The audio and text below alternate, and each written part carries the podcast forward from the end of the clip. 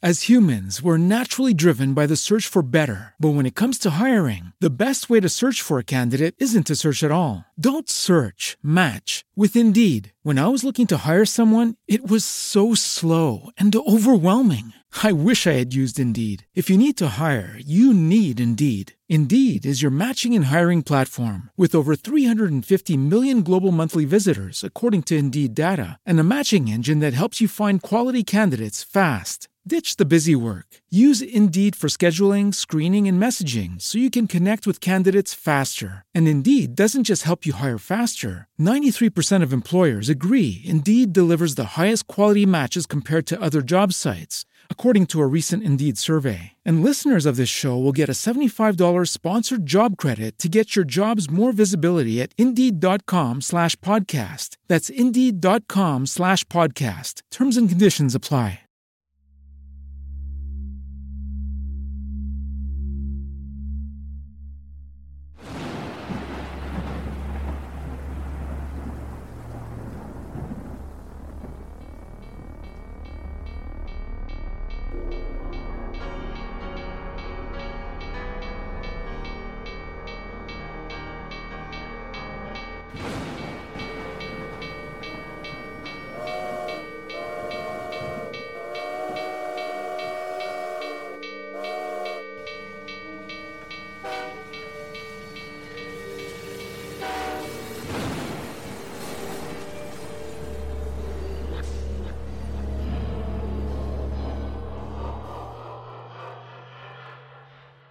Hello and welcome to another edition of Supernatural Station. I'm your host, Roman Daniels, and joined with me is my brother, Jaron Daniels. What's up? And we have a special guest tonight. It's a return guest. It's our famous, at this point, I feel like, or maybe infamous cousin, Sean Lawrence. How you doing? I'm doing good. Thank you guys for being here and putting out your show. I've been listening to myself on my drives to and from the mountain lands, about an hour away from here. And so it's been nice to hear your guys' voices every day. Thank you very much. And also, this guy is Mountain Man. He's like, he's a little ways away from us. He's like about an hour away, like he said, through the canyons, through the hills and valleys. And he is in flannel right now. So there you go. There you go. It's the start of something great. So what are we talking about here tonight? Yeah, it's something I brought up. We've been discussing there's many plethora options of supernatural things to talk about, and I know that there's a lot of podcasters out there like your guys themselves, and tonight is going to be an interesting one. It's going to be about curses and cursed objects. Ooh, that sounds sweet. Like this, a solemn utterance intended to invoke a supernatural power to inflict harm or punishment on someone or something. I feel like Zach Bagans wants to hear this episode. There's a curse on this doll. If you trust in it, you'll get haunted. I do have a word for Zach Bagans, though. I hope he's listening to this. Zach Bagans, if you're hearing this, I do want you to know that you are listening to the original Ghost Adventures. Oh yeah, we started way before you, bro. And you know what's funny, Zach, is my clothing apparel has been very similar to yours. And then when you came on TV, I was like, "That's me. That's us. That's us." Yeah, it's weird. It is weird. There was a parallel there. We were literally ghost hunting when we were in middle school, high school, that kind of thing. And their show came out right around that same, like literally a year or two after we started ghost hunting like crazy. The only difference between us and him is that we didn't do all that like really intense provoking, you know? No. And I'm not downplaying that. Like that was cool. I mean, that was their choice and stuff. And like, that was cool. They did some of that because I think they did get some results by doing that. Yeah. Sure. And I don't think there's any wrong or right way. You know, it's up to, I guess, the individual on how they want to do it. But and it was entertaining, and that's what made him so famous. You know, it was like the good guy, good cop, bad cop routine. Yeah, we were the good cops, they were the bad cops. Yeah, it's a style of trying to get more evidence, and there's nothing wrong with it. But I personally would not do it. It's for me, it's just I've had some weird things happen, and I don't exactly know who or what I'm talking to, so... That's the creepy part, right? Who are you talking to? What is it? What's they? Anyway, Zach Bagans, we do appreciate you. Yes. I'm sure that the world does appreciate you, and you definitely are a rare gem to be able to have gone through what you've gone through and collect the things that you've collected and still be okay. And if there's anything, I'm still... You know, I'm going to be praying for you that you're safe And I'll say the same for all those guys that are out there doing that stuff. Like, you know, Nick Groff and Aaron, you know, I forget his last name, but all those guys that, you know, because Nick has done multiple things too going forward. And now he's doing another, I think he's doing another like web show or something now that's ghost hunting and stuff. So, yeah. And what's the one that we watch on YouTube that's really cool? Haunted Side? Haunted Side. Yeah. If you guys are looking for something that's pretty legit, like sometimes they don't find anything, sometimes they do, but shout out to those guys. They work hard. You know, and they find some really cool rare gems in Nevada, because I think they're from Nevada. Yeah. But definitely watch it, you guys, because it's fun. It's really fun to watch. Yeah. But yeah, let's get into this whole cursed items and curses, family curses, you know, anything that's related to curses. We're going to dive into it tonight, I think. So Jaron, read the definition again, like, and where did you get, go ahead and quote the definition, like, where did you get the source? Because it sounds a little, I'm not entirely sure, it sounds a little vague. Yeah. So it's kind of like the noun, right? It's the noun version of what curse means, but... And it's a solemn utterance intended to invoke a supernatural power to inflict harm or punishment on someone or something. And then example, she put a curse on him. So it's kind of a weird, you know, the evil eye. Like it's just this weird, hoodoo is a good example. Voodoo is a good example. Hexes are a good example. Like all that kind of stuff, right? So is a curse kind of like a curse? Like I feel like a jinx, a curse, and a hex are all kind of the same thing, right? It's like a different version of the same exact thing.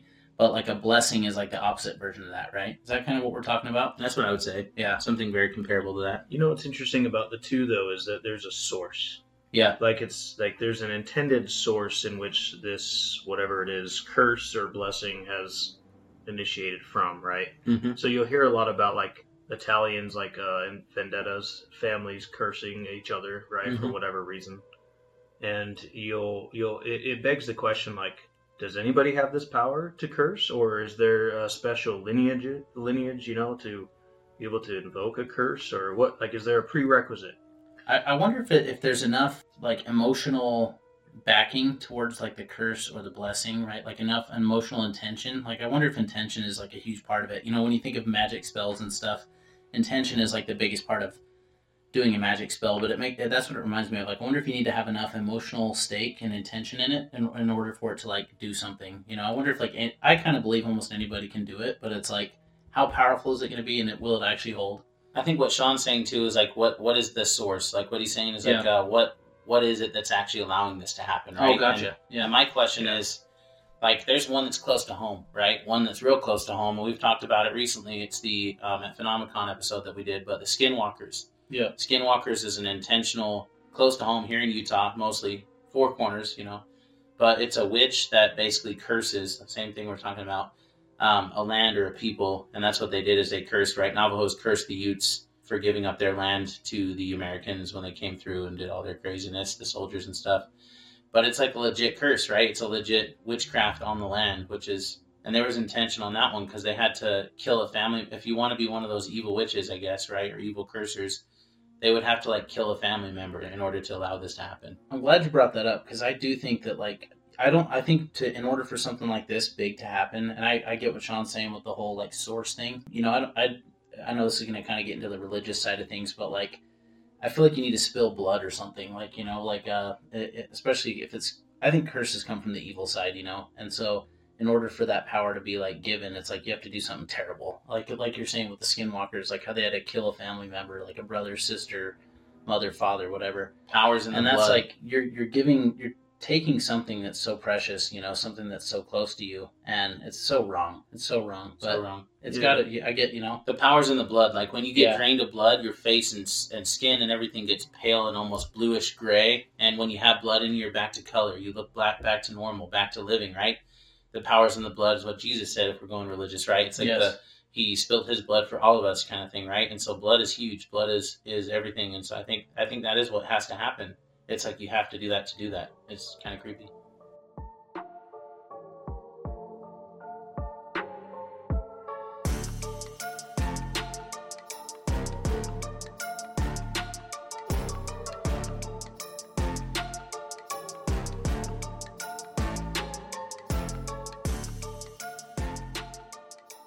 So I think we need to go from this point to the cursed families, because we wanted to talk about cursed families, cursed people, you know, curses that involve family lineages. And so somebody had a story or two, right, on that. Yeah, but real quick, just I don't know if any of you listeners have a family curse. It'd be cool to hear about it. Like, literally, if you guys think there's something that's going on in your family, please send it to us, because I want to hear about it. I know there's a lot of weird stuff like that that nobody likes to talk about, but a good example is in our family, there's, I don't know, just weird things like, oh, you know how people say, like, oh, you're prone to that because it's in our family, it's in our bloodline. It's like, I don't know. Like, that's a small example, but if you have something, send it to us, supernaturalstation5@gmail.com. We'd love to hear it.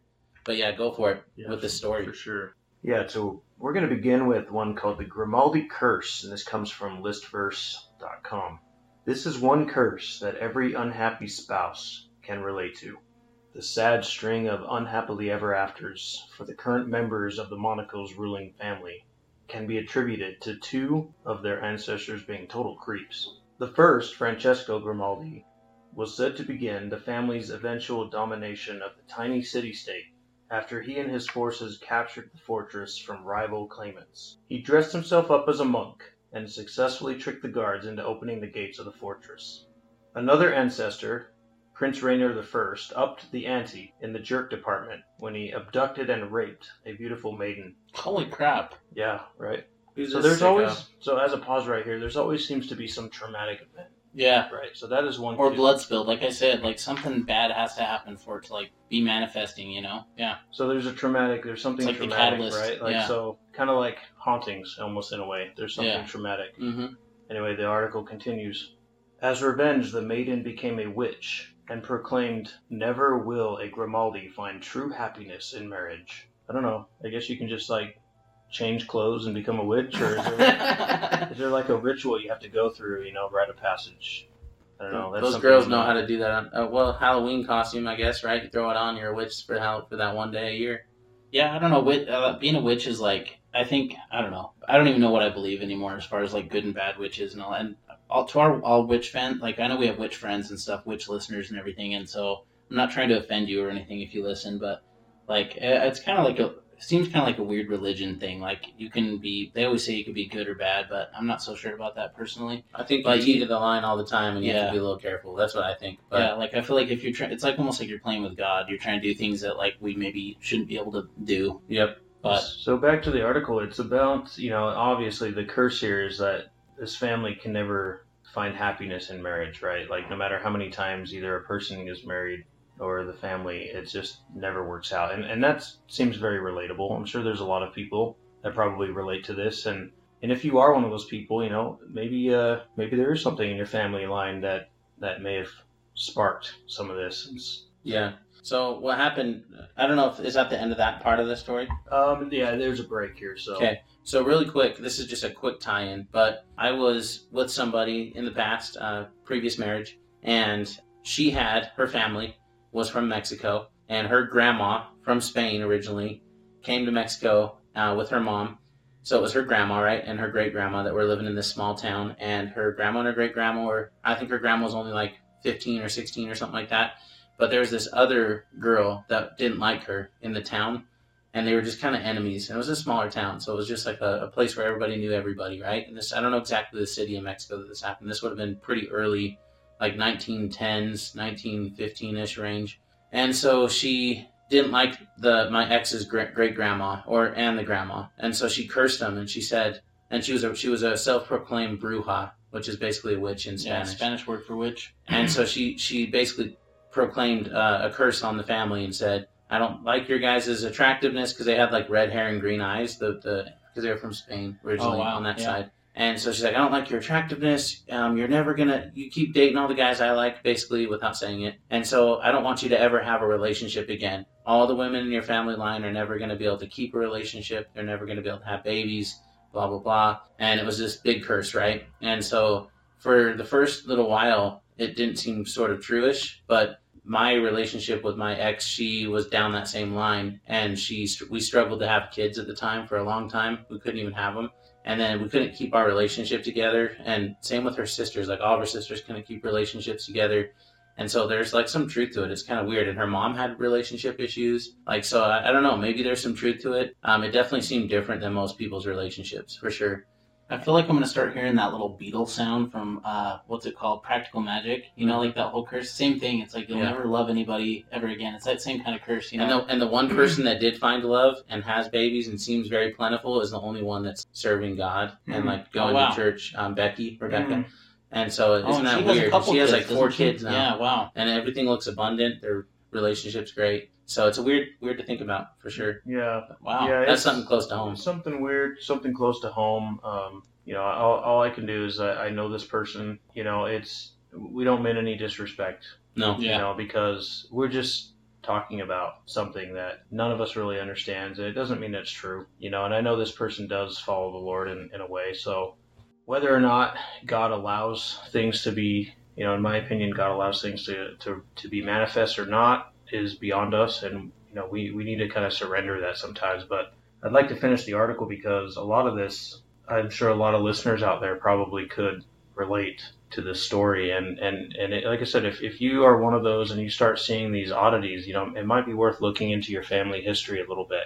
For sure. Maybe that'll be a driving factor to kind of see where your ancestry line is, or I'm not a big ancestry DNA person, but It might get you going. Just before you go into that, just because this is like so pop culture right now, I just had to throw this in there. I don't know if you guys heard about this, but Bette Midler, right, actress that was in Hocus Pocus, she recently like was doing some kind of pair up with genealogy.com or one of those genealogy study 23andMe groups, maybe or something. One of those ones, yeah.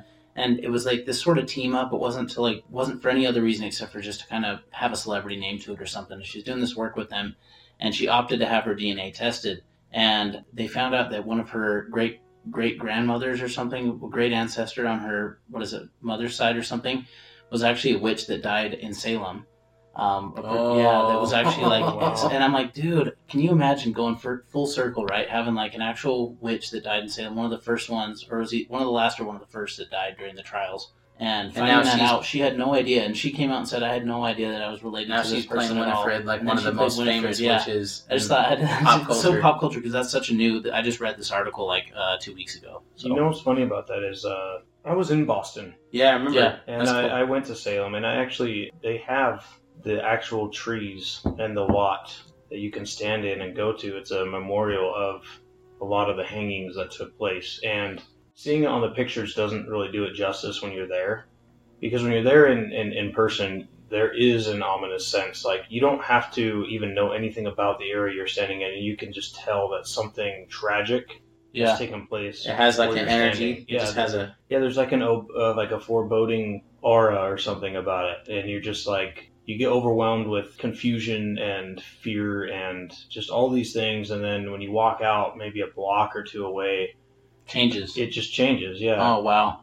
So, and I can vividly remember the courtyard that had all these names listed for the witches that were hung, and it's just eerie and ominous and confusing. Yeah. So, anyway, back to the story. Yeah. It continues, the curse has rung true since Prince Rainier III's wife, the American actress Grace Kelly, died in a car accident. Their 3 children soon became embroiled in their own scandals and misfortunes. The eldest daughter, Princess Caroline, divorced her first husband, was widowed by her second husband, and there are allegations that her third marriage, wow, imagine third marriage, I know some people with up to the third or fourth marriage and it's still not working out, allegations that her third marriage is on the rocks as well. At the same time, her younger sister, Princess Stephanie, went through a potpourri of men that included her bodyguard, an elephant trainer, and a circus acrobat, leading to 3 children born out of wedlock. Oh, wow. Yeah. Their brother, Prince Albert II, has so far dodged the proverbial bullet, that's a hard word, and is still married to former Olympic swimmer Charlene Whitsock, although their union has had its fair share of controversies, from the prince's playboy past to Whitsock's nearly calling off the wedding. And that's where the article ends. Yeah, definitely sounds like some crazy intermingled just craziness. Well, that brings me to the Kennedys, though, too, a little bit, you know, just thinking of, like, families that are cursed. We were, you know, we were sort of talking off air a little bit, but yeah, the Kennedys definitely seem to be cursed with all their problems, and, you know, even some other big high-profile ones, like the Judds kind of seem that way. There's other ones, too, but yeah, the Kennedys, for sure, a lot of death, like, around their tragic, quick death, and a lot of that could just be political, like, there could be political killings going on, and I kind of believe that it's deep state trying to take them out and stuff. Yeah, if you're wondering about the Kennedy thing, and just a quick thing, 94 is when it started. It said Joseph Kennedy Jr.'s death during World War II and has continued all the way up until present day. President John F. Kennedy and his brother Robert were assassinated, right? So everybody knows that part of it. But it said David Kennedy died a little after that of a serious drug overdose. JFK Jr. died in a plane crash, and Mary Kennedy committed suicide.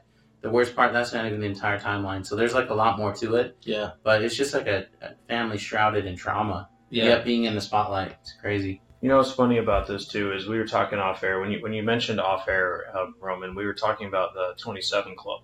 Yeah. And I know that there's a lot of, Satanism and things in Hollywood that are questionable, definitely demonic, supernatural. If you were to take a step back and kind of look at the history of what they're doing, but it's just interesting because is there a correlation between curse and demonic superpowers in a way, because it's oh yeah, I think it definitely ties in, because it's kind of it's the same exact thing again, sort of this blood sacrifice. It's you make an exchange for something, right? And a lot of times that exchange comes with nothing but heartache and trauma and bad things, it's different than prayer, right? You you ask for God's help, there's nothing. You're not getting anything negative in return. You're just going there humbly and asking for help or whatever. You do it on the devil's side, and it comes with a lot of problems and baggage and just stuff that's just going to keep hammering at you, And that's what it seems like with this stuff. It's all of a sudden, Robert Johnson, right? He wasn't a great blues player, and all of a sudden, a year later, he disappears. No one knows where he went, and then he comes back a year later, and he's the best blues player of all time. And he had a 5-string guitar. Now he has a six-string guitar, which is crazy. And people like Eric Clapton listen to his music. Eric Clapton's the legend guitarist, right? The guy that's one of the best of all time. And he listens to those songs, and he's I don't know how he did this, because it sounds like there's two different guitar players at the same time, which there wasn't. And it really does. I have some of his old recordings. It really does sound like there's kind of two sounds in one. The 27 Club is a group of people, which I don't know if you guys know this either, but it's a group of, a lot of the time, famous people that have died at 27. And so there's Kurt Cobain, there's Robert Johnson was the start of it, there's Jimi Hendrix, there's Amy Winehouse, there's all these different people. Janis Joplin, yeah, exactly. So it's weird, and there's a little bit of truth to this too. I think what you guys are saying is when you're doing it the right way, you can tell where it's coming from. It makes a lot of sense. There's no weird hidden agendas. But when you're doing it in a weird way, it's secrecy, it's weird, it's where is it coming from? What's happening? What's going to happen? There's a lot of undeniable question marks, right? Right. It's funny sometimes. There's people even in the world right now that will do something for you and they expect for something in return. How that is. And then there's other people that will just do something for you just to do something. Just and that's definitely the better route. But if I don't know, the devil's that side where it's okay, I'll do something for you somehow, but then you're gonna have to pay me back tenfold or something. It's the interest is 50 times great. Exactly. And there's it's bad. There's a true story to that too, really quick. That I don't want to give out names or anything on this one either, but there's a true story to that side of the 27 Club thing. That's kind of strange. Somebody that I know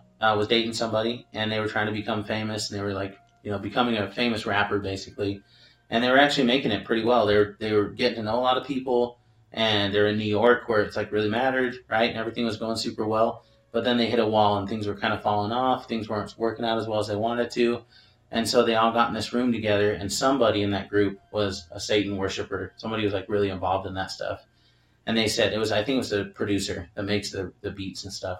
So he said, let's worship Satan together. Let's do this ritual together, and blah, blah, blah, and accept him in your life kind of thing. So they all did. And this person I don't know well, but I know the person that they were tied to did this, and he did it reluctantly. And he was a little bit weird at first with it. But then the ritual ended with a being showing up that looked like a Baphomet type vibe with deep voice, said that I'm going to give you guys 10,000. Everyone in this room that worshiped me and gave me your soul, I'll give you $10,000 cash, and you guys will have to call to me whenever I beckon, basically. But you'll be famous. What you guys want is going to happen. So they woke up the next day, and both of them, underneath their freaking beds, had a stack of cash. It was exactly 10 grand. And ever since that happened, this guy, I don't know him too well, but I know the person that talks about it, she was telling me that when she talked to him later, he was a different person. Mm-hmm. All of a sudden, he wasn't the same person anymore. His soul really was gone. And he was depressed, and he was his voice was different and just super weird. And he was worried all the time, something bad was going to come from this. And, like, it was just, that's like, the thing. I think they know something bad will come of it. Like, I think a lot of them know that somehow. Maybe they've been told, like, in person from this Baphomet creature or whatever. Mm-hmm. But, like, I don't know. I wonder if, like, because there's no time clock. Like, I think they can't know what the countdown is, right? It could be any day. Yep. But, like, the stupid thing about that is, like, that's what our life is anyway. None of us know what our time clock is, you know? Yeah. Why do you have to give your soul away? For 10,000 is nothing. 10,000 is absolutely, it's not even a car today. Like, no, come on. Far from it. You know? But, it's like, what? Yeah, so it's almost like, not to tie it in a little bit, but you almost got to wonder, like, Hollywood within itself is a curse. Mm-hmm. Yeah. And I happen to know an old-time friend, not really a friend anymore for a long time, whom, you know, was a very, you know, got into, you know, acting classes and, you know, kind of elevated into the B, you know, Bollywood or B-movie stuff going on, and, you know, and as I look from afar, I start looking at, like, the similarities of what kind of fruit comes from that kind of a life, right? Yeah. And I notice a similar trend, and that's anti-God. Yeah. You know, if those of you who have followed, I'm a wholehearted Christian. I teach Bible studies. I listen to theology seminars, things like that. I'm very much into the Word of God, and I didn't used to be, but it's just funny because if you were to step back and say, the people who are famous, rich, for the most part, not everybody, but in Hollywood, the people who have a catalyst to shape the world through media, all typically have a lot of the same fruit. And the ones that don't, either ostracized or they're not in Hollywood for very long. Oh, so true. Absolutely. It's like there's a contract that we don't know about, right? And it's a weird situation. So yeah, strange stuff. And we're getting into some tangents, but I love it because all of this is tying together. That's what we do. For those who haven't listened to us, I think we said it on our last podcast, but we're one of those podcasts that just, we go where the flow goes, you know? And like, yeah, we might call this show Curses and Cursed Objects or whatever, but we're going to go a bunch of different places. We're going to go to 27 Club. We're going to go all over the place, right? And who knows where we're going to go. It's all about, I guess, where our mind wants to go and where research takes us and all that stuff. So but we hope that you guys enjoy it, and like maybe it'll just get your mind going, and that's kind of always our goal, you know, is just for you to maybe learn something, and we hope that our listeners will share with us some of the topics they want us to cover, because again, like, we'll cover that topic and then we'll go all over the place and maybe go into a place that we never thought we'd go. You know, it's a journey for us as much as it is for you guys. So we're going to take a quick break, and we'll be back, and we may have one more family line, and then we'll move on into some cursed objects. Yeah, I'm excited to tell you guys about these cursed objects, because this is crazy. Like, I don't know. Me too. It's a weird thing, right? It's just a piece of something that somebody created. It's not like it's a living thing, but yeah, get excited. Here we go.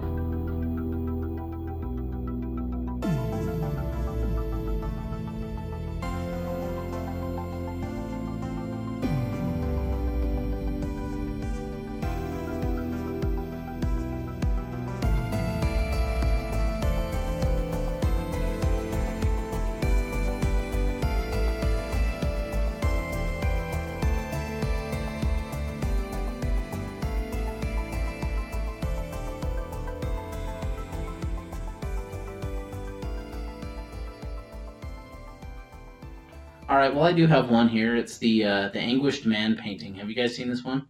I have it in my mind because it's a little bit creepy. I hate actual picture. I literally hate looking at it. Like, it's disgusting. Look, check this out. Ew. Who? What? Yeah, that looks like a rake. It just looks like a rake. Like torment. It's weird because you can kind of see like a nose. We'll point this. We're gonna put this picture up on our Instagram and on our page notes and stuff, but. You can almost see like a nose, which I never noticed before. It's like a white nose, It's painted really softly there. But the Anguished Man painting, it's fascinated. So here's the story behind it. But fascinated by the charm of the Anguished Man painting, Sean Robinson inherited the painting from his grandmother and decided to hang the painting on the wall of his house. Soon after that, Sean and his family started experiencing paranormal events like cracking of doors in the middle of the night and sudden blood-curdling screams from nowhere. Sean's wife decided to investigate the origin of the painting and found that the artist who painted the painting committed suicide, and before doing that, he mixed his own blood with the paint that he used in making the painting. Learning this, the couple decided to hide the painting in the basement of their house in Cumbria.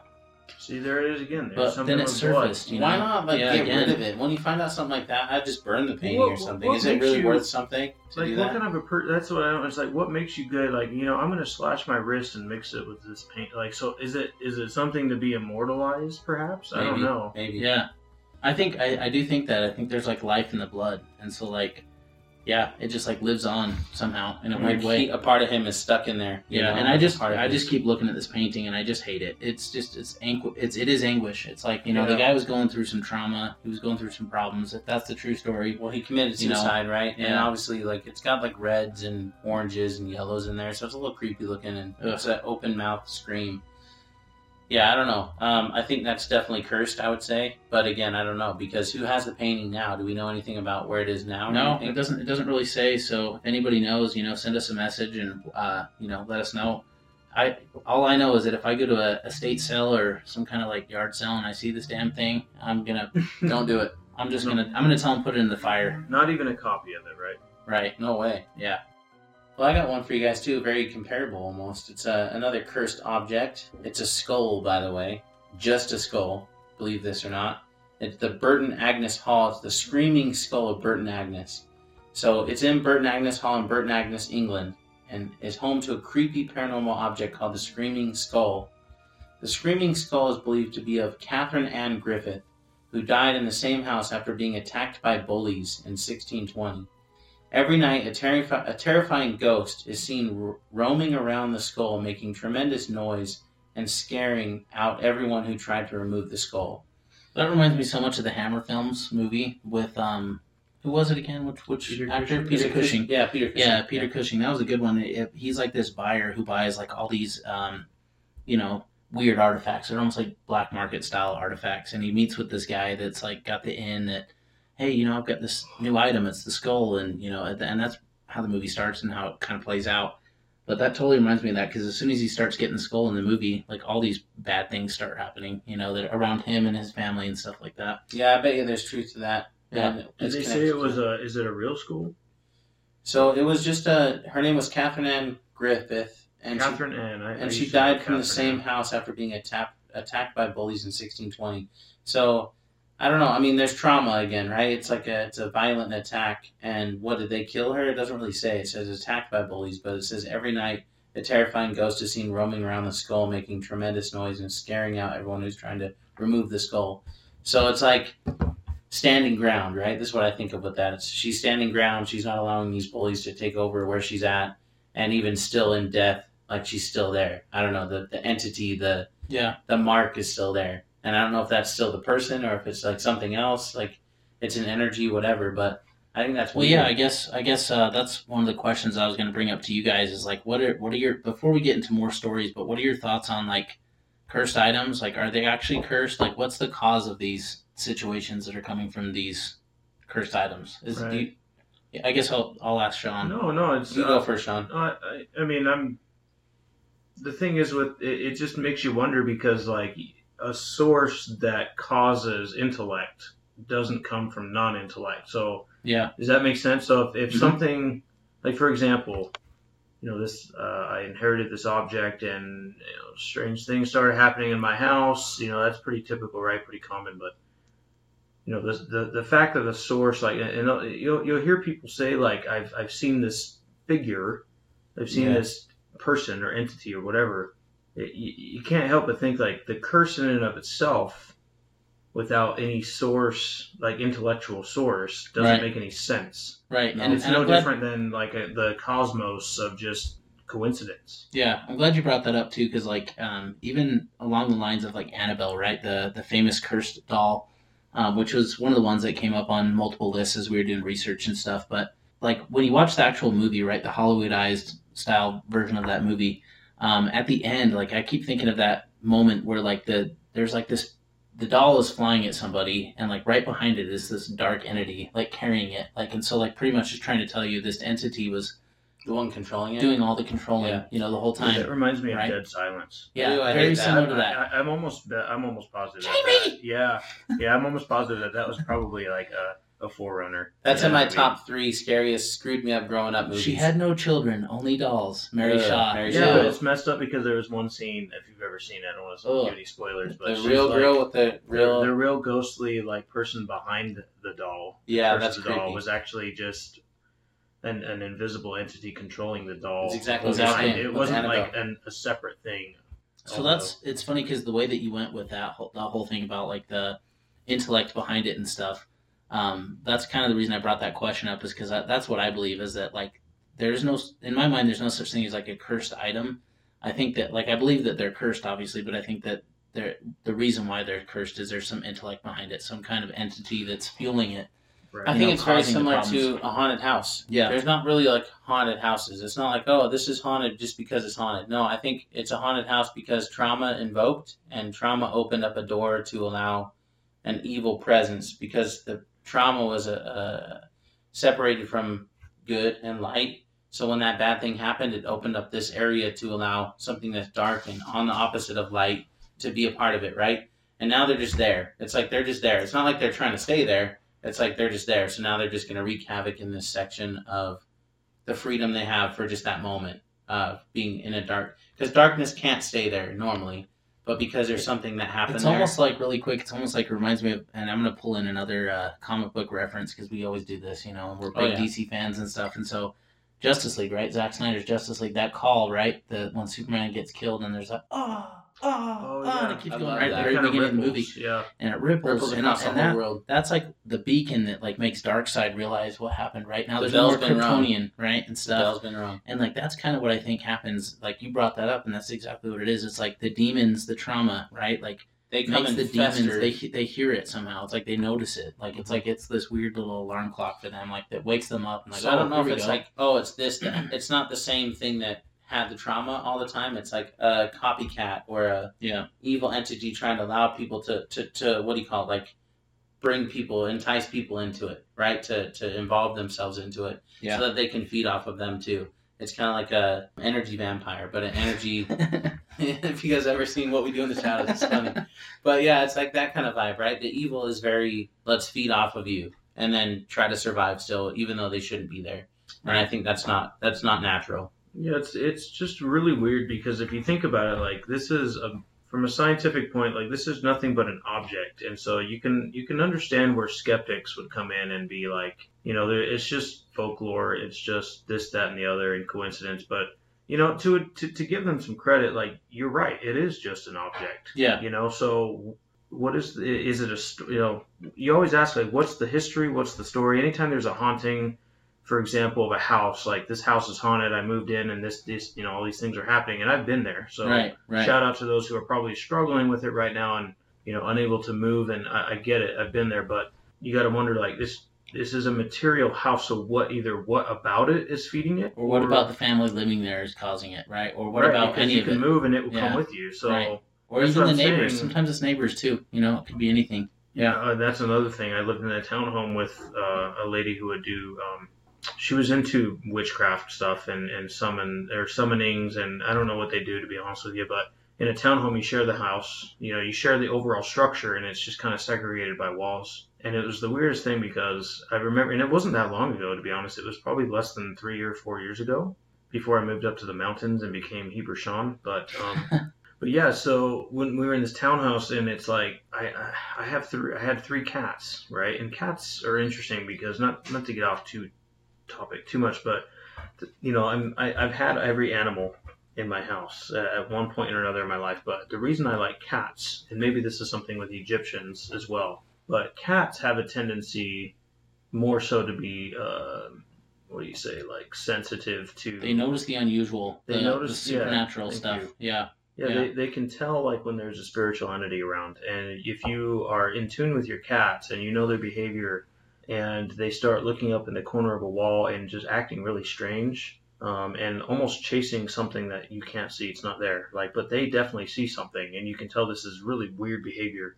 In the townhome, back to the townhome, is this lady that was our neighbor, and she was a very nice person, but I can always tell when she was doing summoning of witchcraft in her home, not because I could hear it, smell it, or anything, but because every time that happened, my cats would go crazy, as if she was bringing in from a portal, a spiritual portal, and inviting things in. But again, back to the curse of the house with this, is like, I don't know how much something is actually attaching to an object so much as, you know, is there a possibility it follows the actual person? I don't know.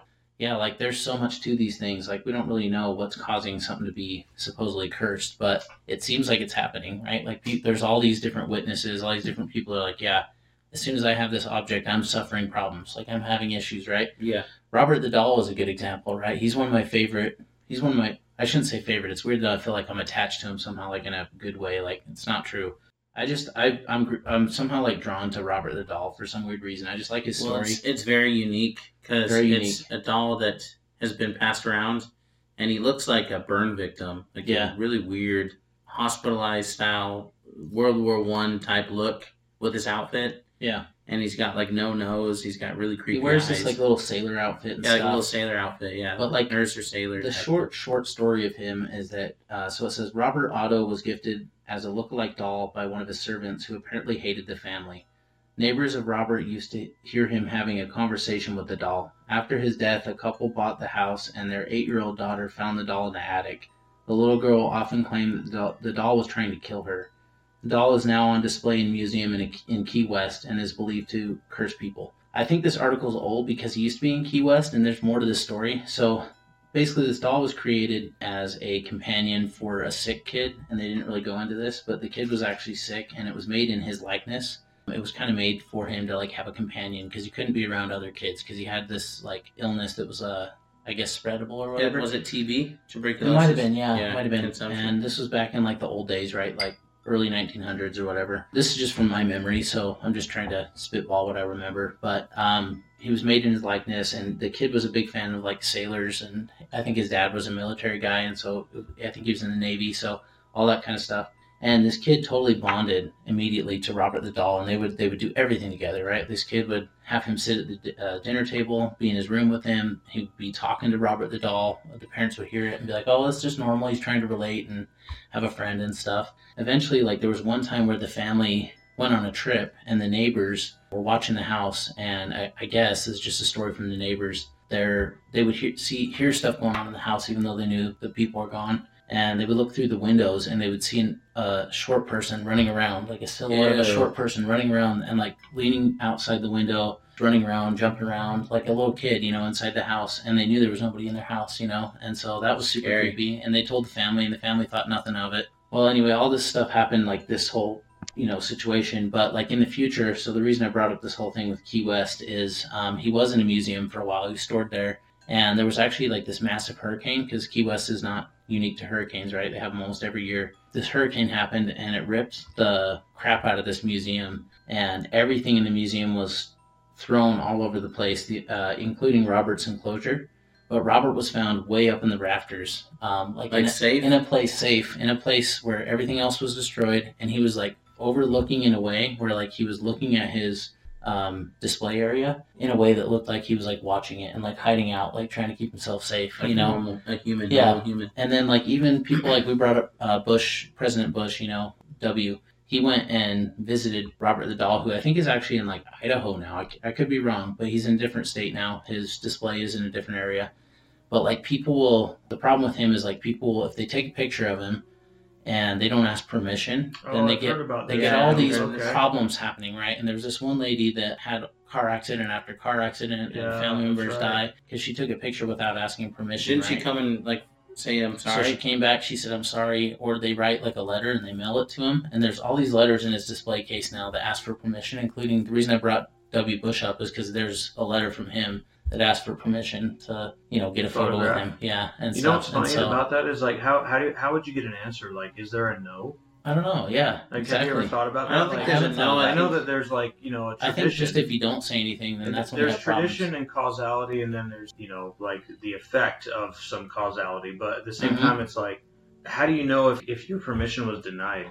And you went ahead and took it. Anyway. It's the whole, what are we dealing with here, right? It's like, what is this? Where did this doll come from? That's the first question. Like, why is it supernatural now? Well, so first and foremost, who created it? Because it was created in the likeness of this kid that had tuberculosis, but he hung out with it. But yet it's like, was it like a voodoo thing? Was it to try to, like, have malice towards the kid and the family? Or was it to try to help him out? Because I think it was created in evil in a way. That's why it has this weird tendency where it's like controlling around whoever owns it, and you have to like ask permission. I'm not asked. Why would anybody ask permission to an inanimate object to do anything, right? Right. So I think there's something weird. Like with that. You think about like I wonder about the parents, because I think the parents were kind of wealthy, right, of this child that was sick and everything. And I just wonder about, like, what did they go to this maker and say, I want you to make this doll to look so much like our son? Or, like, what did they tell him? Like, I want it to be, like, his friend, his companion. Like, and then you wonder, like, who is this person making the doll? Like, they almost have to know that there's got to be something more behind the scenes that probably hasn't been told. Like, you know, was this person who made the doll, was there an agreement saying, I know my kid is, like, this is hypothetical. There's no... And if you happen to know it, then and maybe shout out. Yeah, but this is my hypothetical, conclusion is, did they go to this person and say, look, we know our son is dying. We know he's got this illness. We want to figure out a way for his spirit or some of the like to continue on by moving it to this inanimate object. I could see that. That's creepy as heck, but of course, that's not. I'm not saying that is, but I'm just saying like my mind would go to something like that and then keep it hush hush. Because like we buy stuff for our kids all the time, and our kids grow attached to things. But if Lord forbid that something happens to our kids, and it doesn't mean that we get these kinds of reactions with the toys that are left behind. So there's something missing. There's a piece of the puzzle missing that. Well, and this also could relate to like tulpas and thought forms, right? We talk about this sometimes on our show. But, like, the idea of, like, when you believe something enough, like, it becomes a reality, right? Yeah. And stuff. And, like, when you think of this kid who, like, to me, it sounds like he was, like, believing this was his friend. Like, in such a way, because of the way that the stories come across, where he was talking to him all the time, like, including him in everything and stuff. Like, could that create a life form of some, and now it's a life of its own. Like, it's this living thing in a weird way, Like, and it's weird because, like, we talked about Zach Bagans earlier, but on his show, he actually... He's kind of a perfect tie-in on this show because he has a whole museum of cursed objects and he buys them all the time. Yeah, he like literally seeks these out. Astronomical numbers of money too. Like he pays a lot of money for these things, and even just to see him and talk to him and like sit with him and stuff. And there was like on his show, I forget what his show's called, where he covers these cursed items and stuff. But there was one where Robert the Doll showed up. Yeah, the owner brought it. Some girl. Yeah, and the owner I think it was from Idaho. Yeah. You're saying. And it's one girl, and she's the only caretaker of Robert the Doll. Like, nobody else has permission to hold him. That's what's creepy. That was like, how did she get permission? How is she the only one? But she's the only one that can hold him, carry him, move him around.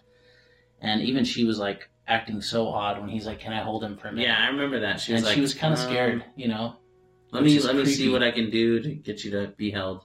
That was super weird to me. I thought that was... So then I think about, like, how it was transported, like, on the airport and stuff. Like, just creepy stuff. But like, why is everybody so worried about this thing? And I don't know. There's got to be some truth to, like, the weird curse side of it. Like, the problems that come from it. Now, could it just be a coincidence? Probably. Sometimes, But at the same time... So, speaking of cursed objects, Sean, our cousin over here, we were hanging out in Schofield, Utah. We've talked about this in our old podcast. Yeah, episode 6 and 7, I think. Or 6 and 7, something like that. But it was like, look, Sean pulled a...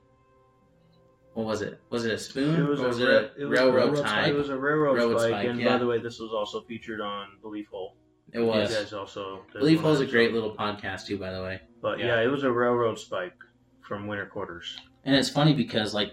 So here's the other thing I think about. Our grandpa said, don't bring anything back from over there because it could be a problem or something. And at first we thought it was like a fake thing. Like he was just making fun of it. Like, don't bring anything back with you. Something could come back with you or whatever. But it was like, I think he was actually being honest. He was, even though he was smiling and he's got a handsome look, suave look, and it's like, you never know if he's telling the truth or not because he's got this little smile and you just never know, Especially like his belief system. Like you wouldn't expect him to be like, believing in this stuff, but again, that area is tied to trauma, right? The huge explosion, the mine explosion that killed hundreds of people that were all the husbands and fathers and stuff that worked in Winter Quarters that brought in money for their families and stuff like that. Like that was how they made their money and everything, and they all died. So like, all these women were widowed. All these children were fatherless at this point. And it's like, how are they going to make their money, like, at this point? Can you imagine, like, what the women would do, like, back in those days? Back then, especially, because it was all men that were making the money back then. It wasn't. So that's, like, think of the trauma, like, just a cloud of trauma, right? Mm-hmm. And so, like, I wonder, like, does trauma cause these things? Does our grandpa, like, saying that cause it? Like, we just don't know, right? Like, what's cursing it? Is it one thing, the other thing? I think it's a lot like health, right? It's a lot like health. When we feel like we're depressed and sad and all this stuff, you can bring ailments on you, right? Yeah. That's what happens. It's not fully. I thought you had a cursed object that you thought. I did. And I'll tell you. Let me tell you about that. Yeah. There was something. But think about this. Like, when somebody says, "Oh, I'm depressed. I'm so depressed. My life is horrible. My life is." What happens to them? They start getting sick. They have nothing but problems. They start having fevers all the time. They start having these shutdowns in their health.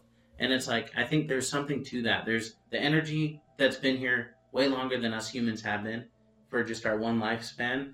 Has understood this. So when there's a huge trauma, they're going to show up. They're going to use that to their advantage. I promise you guys, we're not spokespeople for The Secret, the book or the movie. I promise you guys that. But this is very secret, right? It's very secret. Right.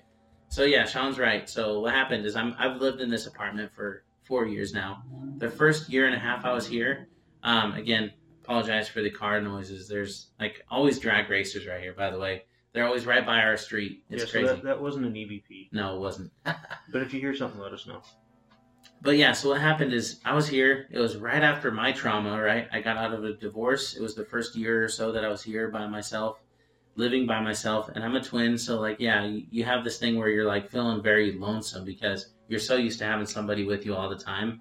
And I was with Jen, my ex-wife at the time, and all of her family members. So there's always somebody at our house. So when I went from that to like having nobody here, it was dark, quiet, creepy all the time. And I had to just like start loving myself. I had to really start like having a relationship with myself. If anybody's experienced that, they'll know what I'm trying to explain.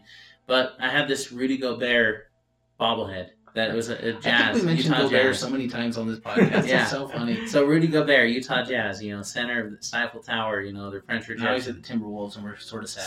So I had this bobblehead. I had it on my windowsill. And all of a sudden, I started having these weird situations happen. And I got that from, I can't remember where I got it. Did you give it to me? I gave it to you, yeah. So I'm not blaming you. The curse? I'm not blaming you, but wherever it came from, I don't know. And I'm not sure if I even blame that as the culprit, right? It could have just been my own darkness that was bringing something around. Supposedly, the psychic that I talked to said, because I said, I need help. Here's what happened. I had trouble sleeping. I had noises under my bed, like shifting under my bed. And it sounded like somebody going shh, shh, shh, shh, shh, under my bed all the time, all night. And I was like, I can't sleep. I can't sleep because something's under my bed. But I refuse to look at it because I've had so much ghostly experiences in the past that I didn't want to even look at it. So I just didn't do it. I'm like, I don't want to see some freaked up thing that's going to ruin my life for the rest of my life. And I can't sleep forever, after that. So I just ignored it, tried to ignore it, couldn't sleep. Then I started sleeping on the couch out here in the front room. And my sleep life was pretty bad for like 6-7 months. So I got this psychic to come around. She came to my house. She started looking around the house. She started praying through the house. And she was like, look, I already know what it is. There's this doll, this little bobblehead it's this Rudy Gobert bobblehead. And also you have these hats that are hanging up. It's Utah Jazz, my favorite jazz team, Utah NBA team, because we're from Utah.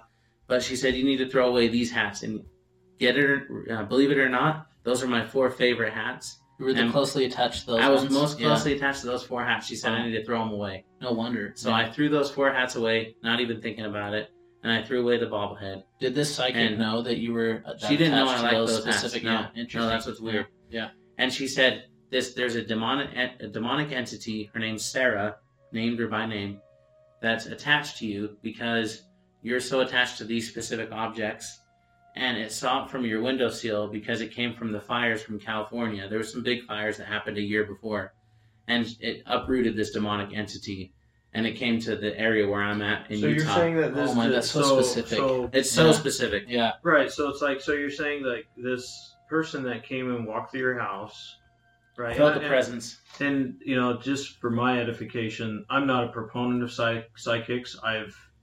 But that's not the story. The story is she's saying that somehow this spiritual entity was attracted to this particular bobblehead for whatever reason. For whatever reason, yeah. And decided to hang around. It was made in China. It was right through my window seal right here. Supposedly, the psychic said it looked up in my window, saw the Rudy Gobert bobblehead, and just showed up in my house. Started living in my house with me.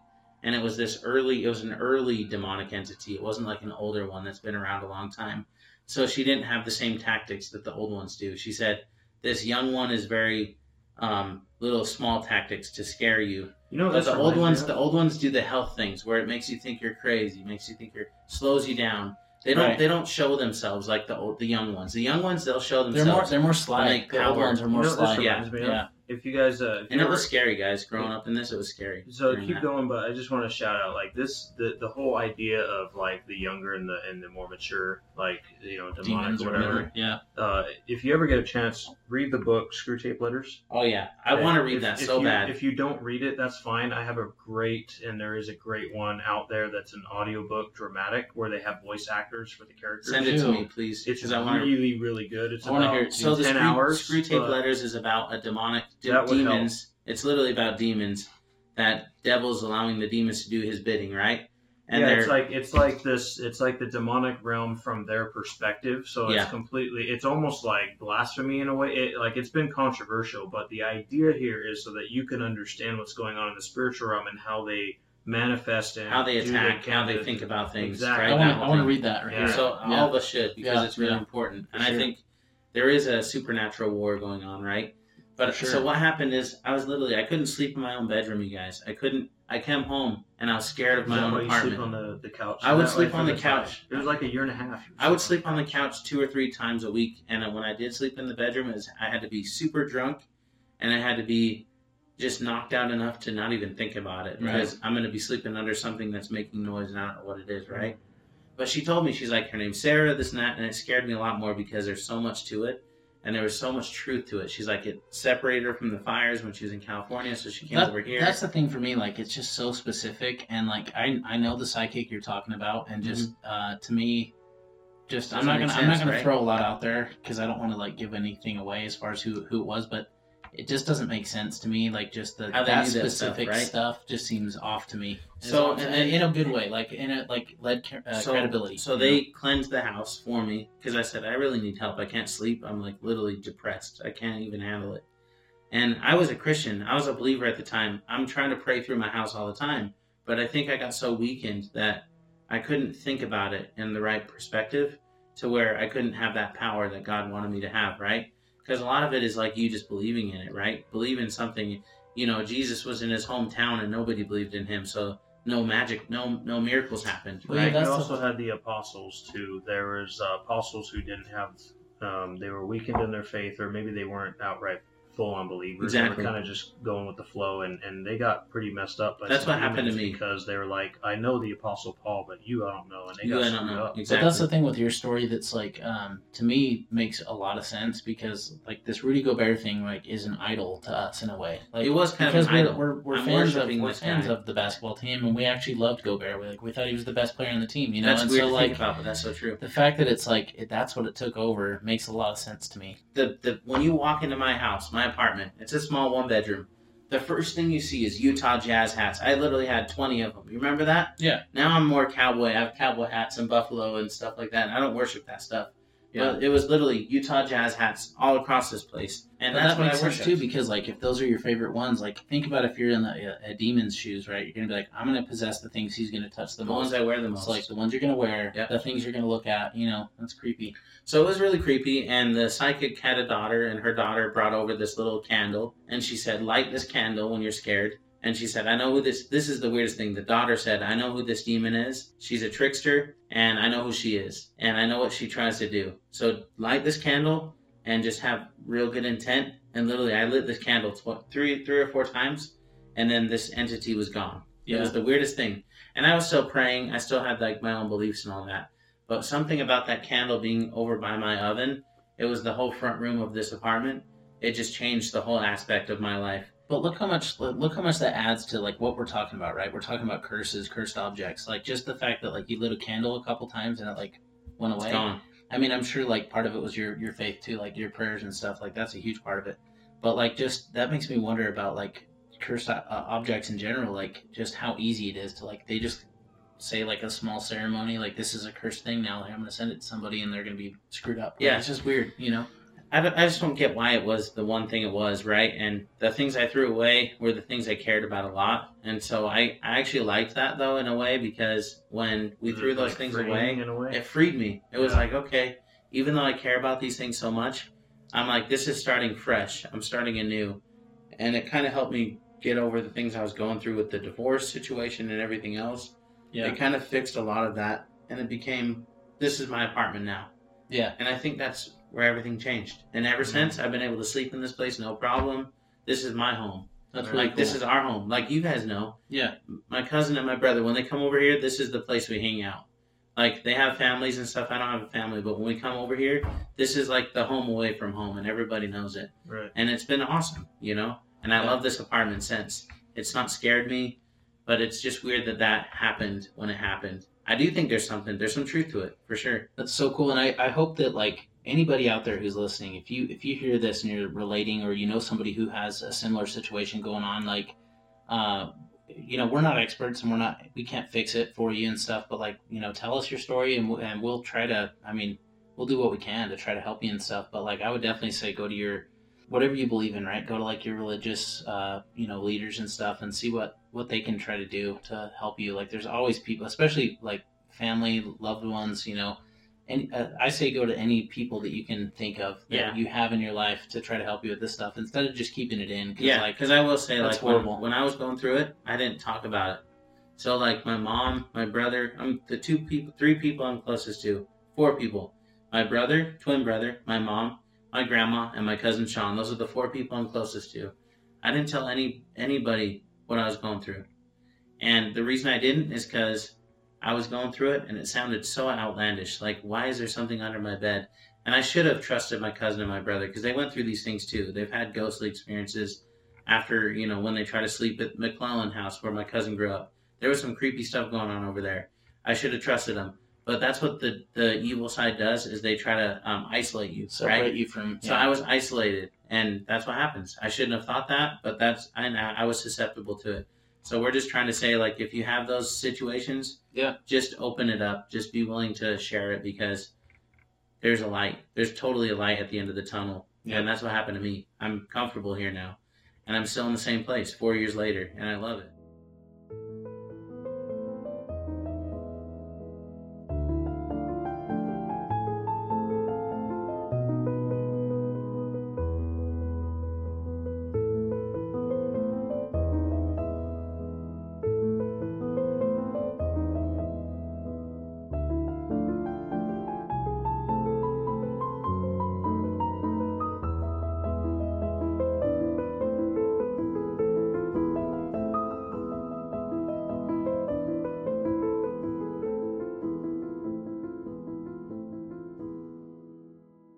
So last year, guys, is going to be an interesting one, because my dad, and for some reason even me, has a fascination with, like, aviation.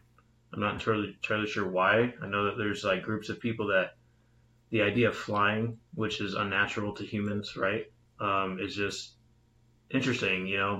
But I've always, like, been attracted to, like, you know, airlines and crashed airplanes, and trying to understand, you know, the schematics of what happened. And it's very interesting. Every airline crash has a story behind it. And we're talking about curses and cursed objects, cursed families. How about cursed numbers?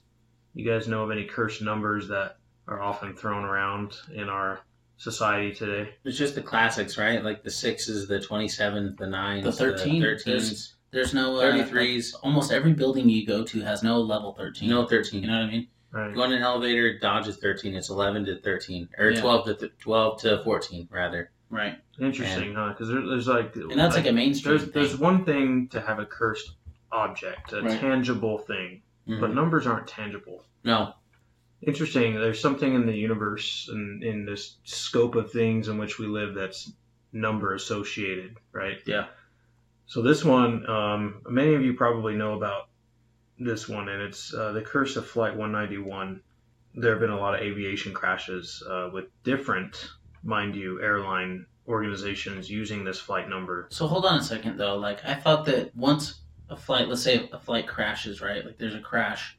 Does that? I thought that number retired across the board. Not across the board, apparently. Okay. And they may have changed the rules now. I'm not sure if there's any pilots or air traffic controllers listening. Then let us know. But according to the history of flight numbers, no, they are not across the board. Okay.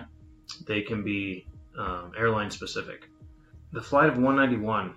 I'm going to read this article a little bit. It's from an author named Cassandra O'Hara, and the article goes, for centuries, people have shared a fascination for numbers and their symbolic meaning. And I would even add to that, Cassandra, that the spiritual or demonic realm would have a fascination with numbers as well. So the article continues, for example, the number 13 is considered unlucky on the 13th floor. Mm-hmm. And I'm going to skim a little bit, but the number 191 historically was never associated with anything particular. And that all changed the beginning of 1963 when a series of disastrous events over the next several decades casted a dark shadow over the number. Is this a curse or is it a coincidence? So, interesting enough, you know, there's a lot of different airlines out there. I think I recount at least 5 off the top of my head. And as I look at the article here, there's Aeroflight 191. So all of these, the similarity here is the flight number 191. Which is an interesting series of 3 numbers because there was also a disastrous event. You just got as you were about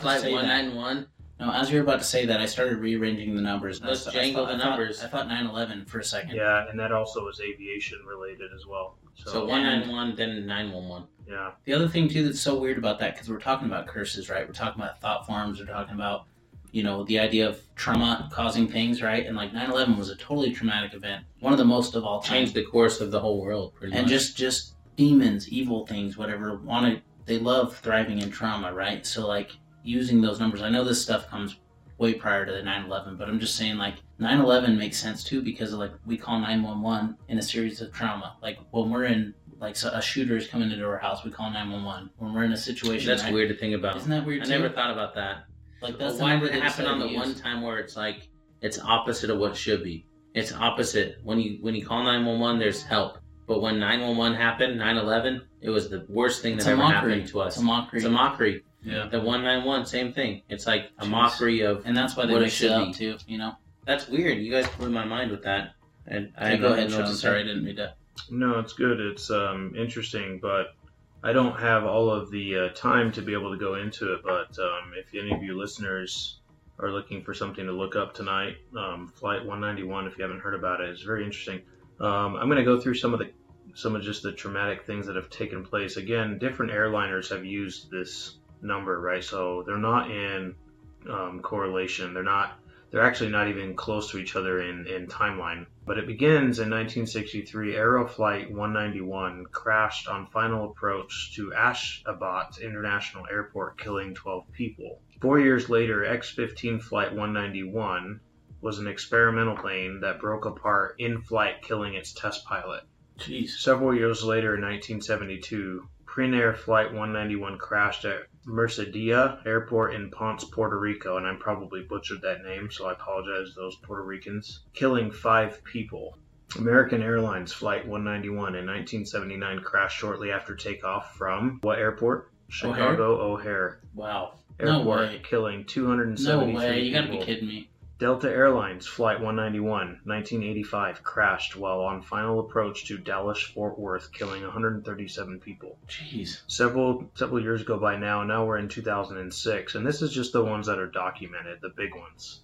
There are probably many few smaller airlines that probably have not made this list. Comair Flight 191, 2006, crashed. Comair? Comair, C-O-M, okay. Comair, not Conair. Right. Comair Flight 191 crashed on takeoff from the wrong runway, at Lexington, Kentucky, killing 49 people. In all air traffic controller communications, the call sign was Comair 191. And in 2012, so now we're getting closer, JetBlue Flight 191, a flight from New York, John F. Kennedy Airport to Las Vegas, Nevada, diverted to Amarillo, Texas due to erratic pilot behavior. It doesn't say this one crashed. Obviously, what we're talking about is there's something going on when airlines use this flight number that leads to some kind of catastrophic or at least some kind of an emergency. Jeez, all I know is, like, that's a lot of examples and a lot of numbers. I want to go through and, like, look at all the different numbers you just quoted, right? Not just the year. I want to look at the years of all these disasters, these incidences that have happened, the number of people, the flight numbers was just 191. I want to look at all that stuff and, like, see what I can come up with number-wise. Like, there might be something to it. I'm trying to see if there's, like, a bigger picture. You know, I've flown several times for work, and aviation air traffic is so advanced now. It's mm-hmm. almost incredible that there's actually a crash. Maybe not so much the smaller Cessnas and things, but for the major airlines, it's pretty rare. Nonetheless, when we talk about curses, it's this isn't even a tangible thing, you know. Mm-hmm. And I'll give you an example. Flight 401 was a flight in which there's stories going around where there's been ghosts of this crashed airline. Flight 401, I don't remember the airline, but they use basically this. It's the same kind of thing with James Dean's race car. Yeah.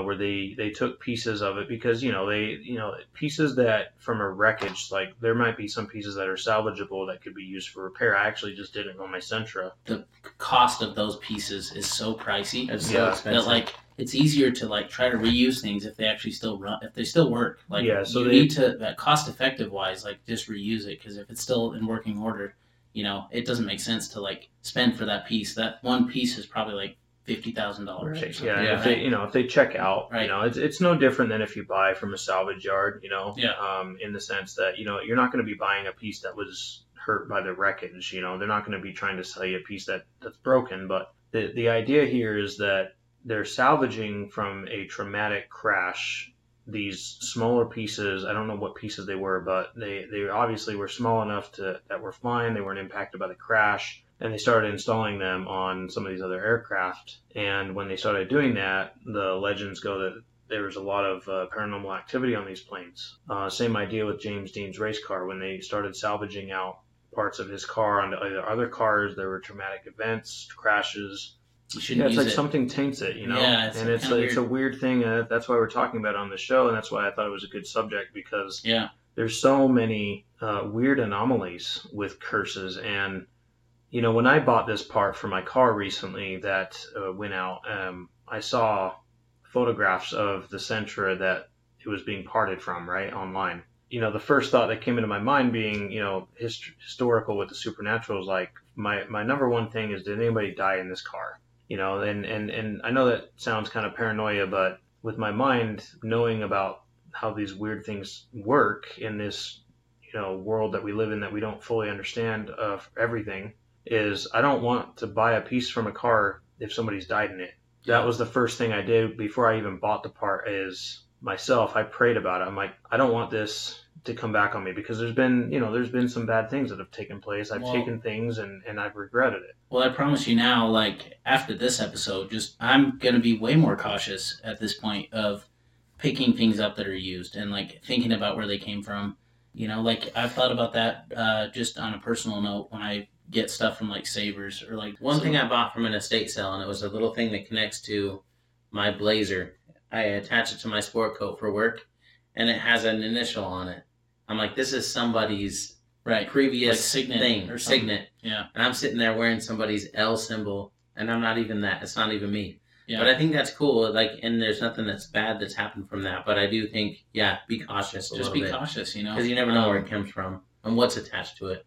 I would say always be careful about the cost of things too. Like, if it's very discounted, we always say that. Like, if something looks like, oh, this thing is valuable, but the discount makes no sense. Like, this is a very discounted low ball as far as price goes. Like, there's a reason for that. Every horror movie starts with that, right? It might discounted house. They buy it. They have hauntings. What I'm going to take away from this episode, and I don't know what you guys will, but I'm going to take that away from it though. Like, I'm going to be way more cautious about the used things that I buy, just taking into my home, my life. And this show, I mean, it's one thing to, like, not everybody who dies in a house has a haunting.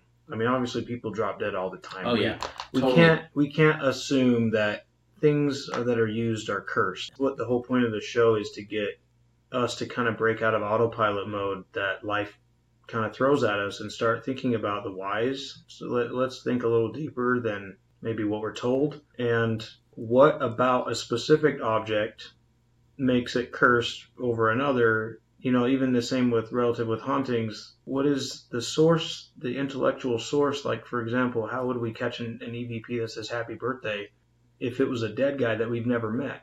The whole point of the show, you guys, is let's think about our thoughts. We're unique in that as being human beings. We have the capability of thinking about our thoughts, and I think that it would be really tragedy that we just kind of go from the cradle to the grave, so to speak, on autopilot the entire time. Well, yeah, and like, I mean, that's what I hope this show is like. It's a learning experience for us and for you, and that's what we do. We try to throw topics out there, and we try to thought provoke, and we definitely don't have the answers, I promise you, about almost any of these topics, but we just cover them because they're interesting to us, and that's what I hope this show is. It has nothing to do with like telling 100% the truth, because we really don't know the truth. It has nothing to do with telling the story to its fullest or covering every aspect of the story. It just has something to do with, like, we're just going to tell you the story and thought provoke you on what it could be, and that's about it. You know, that's what our show is. Yep. And to add to that too is that this is a prime example of what thought sharing is. If you notice, you know, we're cousins, but we all don't agree on absolutely everything, right? But we're able to sit down and have civil conversations, share ideas, things like that, right? Whereas in today's society, a lot of people are just too fearful to be able to, like, have a civil conversation about some of these things, and instead they give up, they get emotional about it, they probably label you in some way. But this show, we don't do that. Each one of us here, you know, we bring a different perspective to the table so that we can all get a more clearer picture. Yep. Yeah. We're all trying to understand that this whole realm is so weird. Yeah. We still don't have a grasp on it, but we appreciate you guys being a part of it, riding with us, because there's so much to it, and we'll probably never have the answers. I'm 34. Maybe by the time I'm 85, I still won't have the answers. But I appreciate you guys just, like, having a thought-provoking conversation with us. You know, we're going to learn as you guys do, as you listen. It's the same thing. And that's the funnest part about doing this whole show for me, you know. But we thank you guys for being here. It was a great episode, I think, and we hope you enjoyed it. If you have stories about cursed objects, cursed family situations, like, definitely share with us. The new episode of The Sinner on Netflix was kind of cool because I haven't watched the whole thing. Yeah, so I finished the whole thing, but like I'm on episode 4. Cool, so. Because there was kind of like this sort of tie-in of like the family curse thing going on a little bit, and so that kind of ties into. So if you want to watch a cool show, The Sinner is a great show. But thank you guys for being with us, and join us next time. We're gonna have some more fun topics to cover. We'll have our cousin Sean on again for sure. He's always a fun addition for us, and he's not always here all the time, but when he's here, it's like one of the best times for us. So we hope you enjoy his contribution, and tune in next time. Yeah, thank you guys for having me, and it's our pleasure. You know, and you know, if I really hope that the show it has been taking off. I have been following it, and it really is all down to the subscribers and listeners. You know, you guys are the ones who inspire and encourage us to be able to keep the show going. Absolutely. And so we definitely don't want to belittle that fact at all. So for those of you that are listening, if you can, you know, what would help the show even more than just following it is just sending us some comments, you know? Yeah. Get involved. Send us your stories. Yeah, and, like that. And just, you know, social media is pretty powerful. Share the show. Like, one share, it doesn't take that much time for you to do it, but one share if you like us, you know. If I don't want you to share us if you don't think it's worth it, but, you know, it makes a difference for sure. Like, the podcasts I've been turned on to sometimes just comes from word of mouth. Like, someone telling me about a podcast, you know, and then I tune in and I'm like, this is some awesome stuff, you know, like, that's huge. And I know you guys won't understand every single episode. You won't agree or be vibing with every episode, but hey, we're like family, you guys. You guys listen to us, we're family. Like, I listen to certain podcasts, and I feel like those people are like my family members now, because I've been listening to them literally every day at lunch. And so we just appreciate you guys riding with us. Thank you very much. Share it. We appreciate you guys as much as you guys appreciate listening to this. So we're trying to start this new routine of hitting up some ghost towns, some older towns, old mining towns. They may not be on the show, although the last one we went to, my grandpa grew up into it. He grew up in that area, but now it's like this big. It's not even a mining town anymore. It's more of just like a resort town or something. But it's more of a pass-through town. Yeah. But we went through there and we found this really cool store, and I bought this really cool bell buckle. It's like literally a rattlesnake head and a bell buckle. Don't talk about it. No? So far, so good? No curse on it? No, it's not. Okay. It's awesome. I love this belt buckle, you guys. It's a literal baby rattlesnake head in the belt buckle, and it's legit. Does it have snake skin in the back, too? And snake skin in the background? Wow. It's the coolest belt buckle ever, though. You'll never find this in, like, the society, right? So this is the reason we like to go to these places, to find weird stories, to find weird situations, weird cultures, weird stores. Like, tune in next time. We got some great future stories, and we really appreciate you guys. So thank you so much.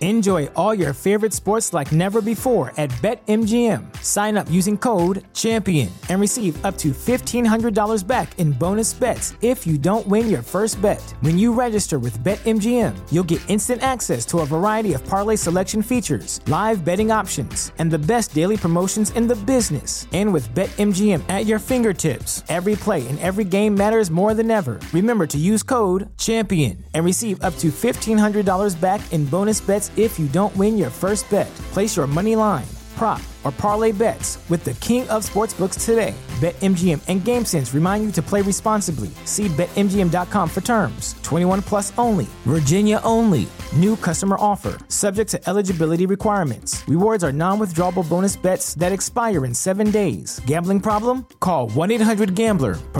Promotional offer not available in Washington, D.C.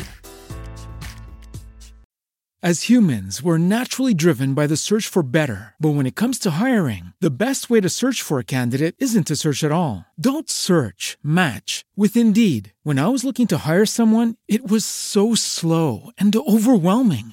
I wish I had used Indeed. If you need to hire, you need Indeed. Indeed is your matching and hiring platform, with over 350 million global monthly visitors according to Indeed data, and a matching engine that helps you find quality candidates fast. Ditch the busy work. Use Indeed for scheduling, screening, and messaging so you can connect with candidates faster. And Indeed doesn't just help you hire faster. 93% of employers agree Indeed delivers the highest quality matches compared to other job sites, according to a recent Indeed survey. And listeners of this show will get a $75 sponsored job credit to get your jobs more visibility at Indeed.com/podcast. That's Indeed.com/podcast. Terms and conditions apply.